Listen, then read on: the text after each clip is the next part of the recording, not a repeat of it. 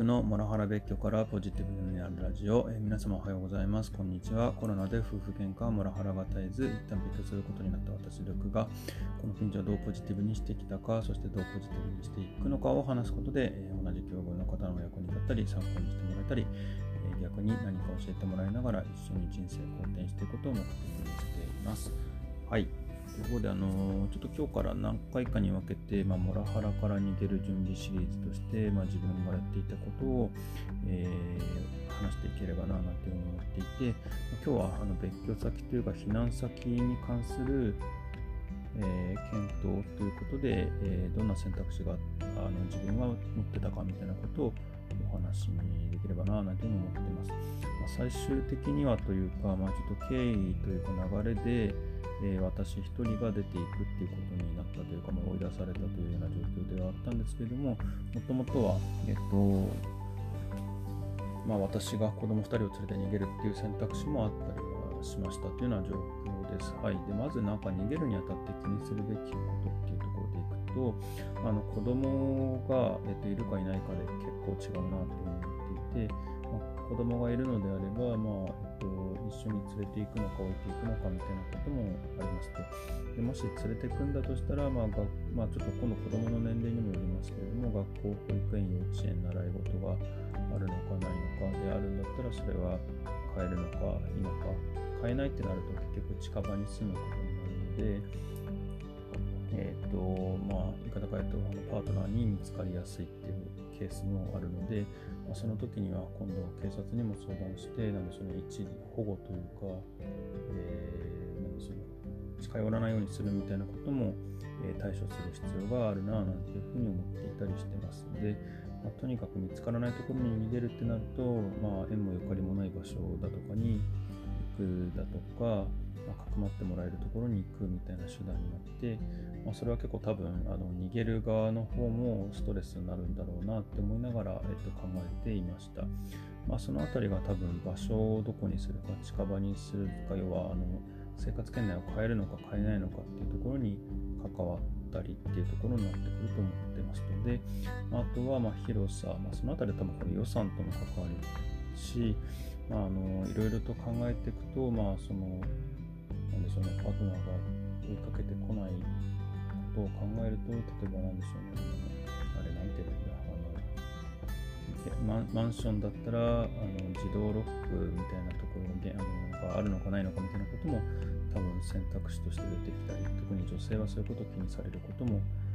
あるんだろうななんていうふうに思っています。で、その当時、最初の私のプランの中の一つにやっぱり子供2人連れて避難するっていうのもあったので、まあ、その時に、えー、2人とも小学生であの小学校も習い事もあったので、まあ、変えるか変えないかみたいなことは非常に悩んでいました。であの相談いろんなところにあの LINE オープンチャットだとか、まあ、あと、えー、自分の親とかいろいろ相談もしましたけれども、えー、いろんな意見があって本当にここは悩みましたで、まあ、繰り返しですけど結局経緯と、まあ、追い出されたっていう形で私一人が出ていっていましたが、まあ、あのそうなっちゃう前にも自分の結論としてやっぱりちょっと子供2人を避難して子供2人に対して環境を急激に変えさせるのは厳しいし2人にもよろしくないっていうふうに思っていたところは正直ありました。はいまあそんなところを考えるにあたって、じゃあ今度具体的にどんな選択肢があるかというと、まあ、あの別居先、避難先の選択肢っていうのが出ていくと、まあ、実家、あと賃貸を借りる、あと似たようなところになってきますけど、まあ、UR を借り、UR とかの、まあ、公民提供の、えっと、家を借りる、まあ、あとシェアハウスを借りる、マンスリーマンションを借りるっていうような、え、選択肢になってくるかな、なんていうふうに思っています。で、一つ一つ、あの話すと、まあ、実家がやっぱ最初に思い浮かびますよね。特にあのもし女性が被害に遭ってるって時には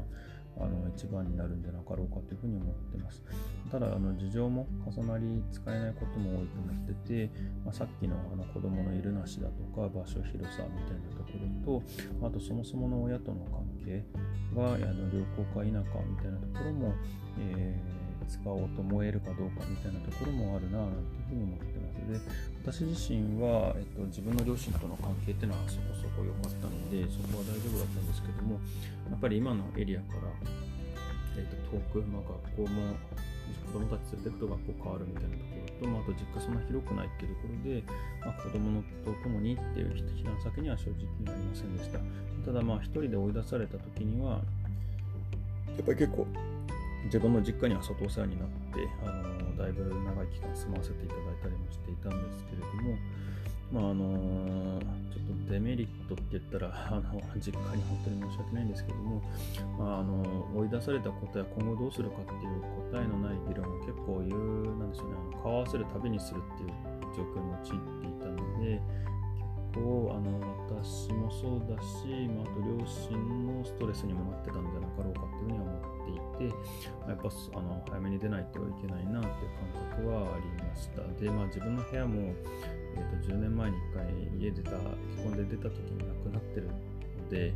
あの、なんでしょうねもうだいぶもともと自分の部屋だったところにあの自分の母の荷物とかあの趣味のものとかがいっぱい置かれているっていうところもあって、まあ、ちょっとやっぱ定住するにはもう厳しかったなみたいなところもありました。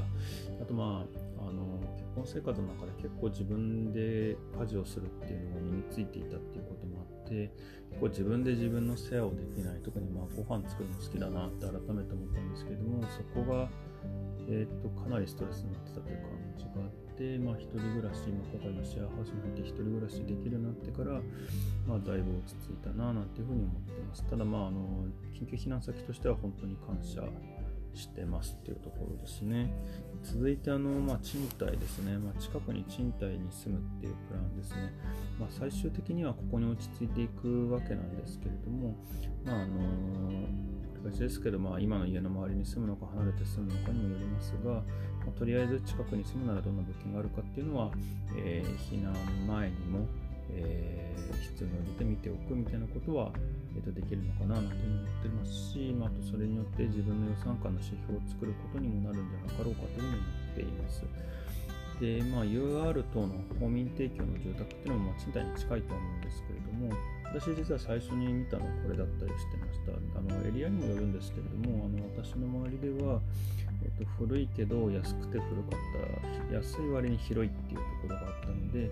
あの結構最初の検討に、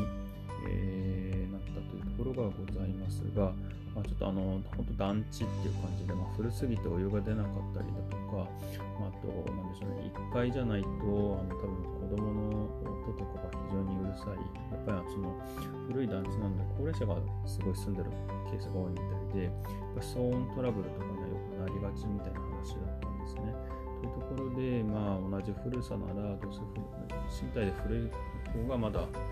あの綺麗だったり設備が整ってるみたいなところから、まあ、自分は結局は賃貸に落ち着いたんですけれども、まあ、あのこういうの見ておくことでなんか後で見てなんだよこっちの方が良かったんじゃないって思わないようにするためにも、まあ、見ておくこと自体は非常に良いななんていうふうに思っています。で続いて、えっと、シェアハウス、まあ、結局これは私が取った選択肢の一つになるわけなんですけれども、まあ、一人で出ていくっていうことであればあの男女ともに取り得る手段じゃないかななんていうふうに思っています。あの初期投資がほぼなくて、えー、家賃も手頃で、えっと、同居人がいるというのもまあ、えっと、ケースバイケースかもしれないですけども、まあ、あと私は、えー、シェアハウスの回でもお話ししましたけれども、えー、結構良かったななんていうふうに思っていたりしています。であの子供のことがなければずっとここっていう選択肢も、まあ、多少狭いけどなくはなかったかもななんていうふうには思っていますがやっぱちょっと子供の近くに住みたいなっていうところで今回、あのー、来月には子供の近くの方に引っ越すっていうことをやってます、まあ、ただ本当仮住まいとして良かったななんていうふうに思ってますあの追い出されたけどどうなるか分からなかったので戻るかもしれないし、まあ、あの話し合いによっては、生活するみたいなこともゼロではないなと思ったんで、まあ、ただ結局そこがもうどうにも見えなくなってきたので、まあ、じゃあ長期戦になるんだったらあのもう少しちゃんとしたところに住もうっていうのが今回の結論だったりもしています。はいでえっとまあ、マンスリーマンションっていうのが最後に出てきます。まあ、シェアハウス同様に初期投資がないので、結構調べてたんですけれども、なんだかんだで、えっと、家賃自体は賃貸より狭い割に高いっていうことになったりだとか、まあ、あと食器もそこそこ入会金で取られるっていう状況から、まあ、私としてはシェアハウスを選んだっていうところもあります。まあ、ただ、子供連れてくとかっていうこともあるんだったら、もしかしたらあのシェアハウス入れないので、まあ、まずマンスリーに入って、その後賃貸っていう流れもあるんじゃないかなというふうに思っています。なので、まあ、あの仮住まいとして、えーと、とあの子供を連れてった時にマンスリーがあり得るんだろうななんていうふうにも感じています。はいでまあ、まとめとしては、えーとまあ、今言ったようなもの以外にも、まあ、役所や警察への相談次第では DV シェルターっていうのも避難先候補に入るんじゃなかろうかというふうに思いますし、また格安のホテルとか民宿とかも一時避難先っていうのはあるのかもしれません。自分もあの一人で行き場がなかった時にはネットカフェなんかも使いました。はい。で、まあ、何事においてもそうなんですけれども、選択肢多ければ多いほど、えっと、いろいろなことを考えることができるし、いざっていう時に、あのこれはダメだけどあっちなら今日だけならいけるみたいなこともあると思うので、まあ、知っておく増やしておくには、えーと、こうしたことはないというふうに思ってます。で、まあ、今日の話が、まあ、今渦中の方の何かしらの参考になれば幸いです。で、まあ、ぜひいろんな選択肢の中からご自身の一番の良いものを、えーと見つけて良い避難していただければというふうに思っております。で、まあ、各いう私の取った、まあ、取ったというか流れで、えー、一人で出てったっていうものに関しては、まあ、子供と離れてしまったっていう点では、まあ、私自身寂しい思いをしているものの、まあ、家族4人で考えると、まあ、私自身その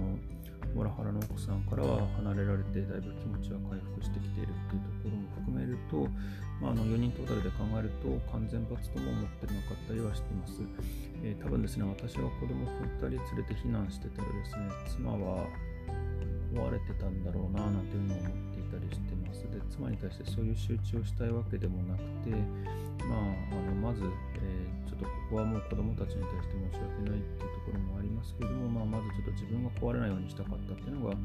えー、一番だったと感じていますと。で、まあ、あとはですねやっぱりそのモラハラの妻のところに子供を置いてきて今子供たちがどういう状況かっていうのが本当に気になっていて。まあ、元気にやってくれてるとは思うんですけれども、まあ、ひどいこと言われてないかが本当に心配。えー、まあ、近くに住めたら、えーと、登下校のタイミングとかでも少し顔を見ていくってことができるといいなって思っています。はい。というところであの本日の配信を終わりたいと思います。えーと、本日の配信の内容で、えー、何かご意見、ご感想等ありましたらコメント、レターで教えていただければ幸いですし、この話がためになったという方もぜひいいねやフォローいただけると幸いです。はい。ということで、あのみんなで人生好転させて幸せになっていきましょう。6でした。では。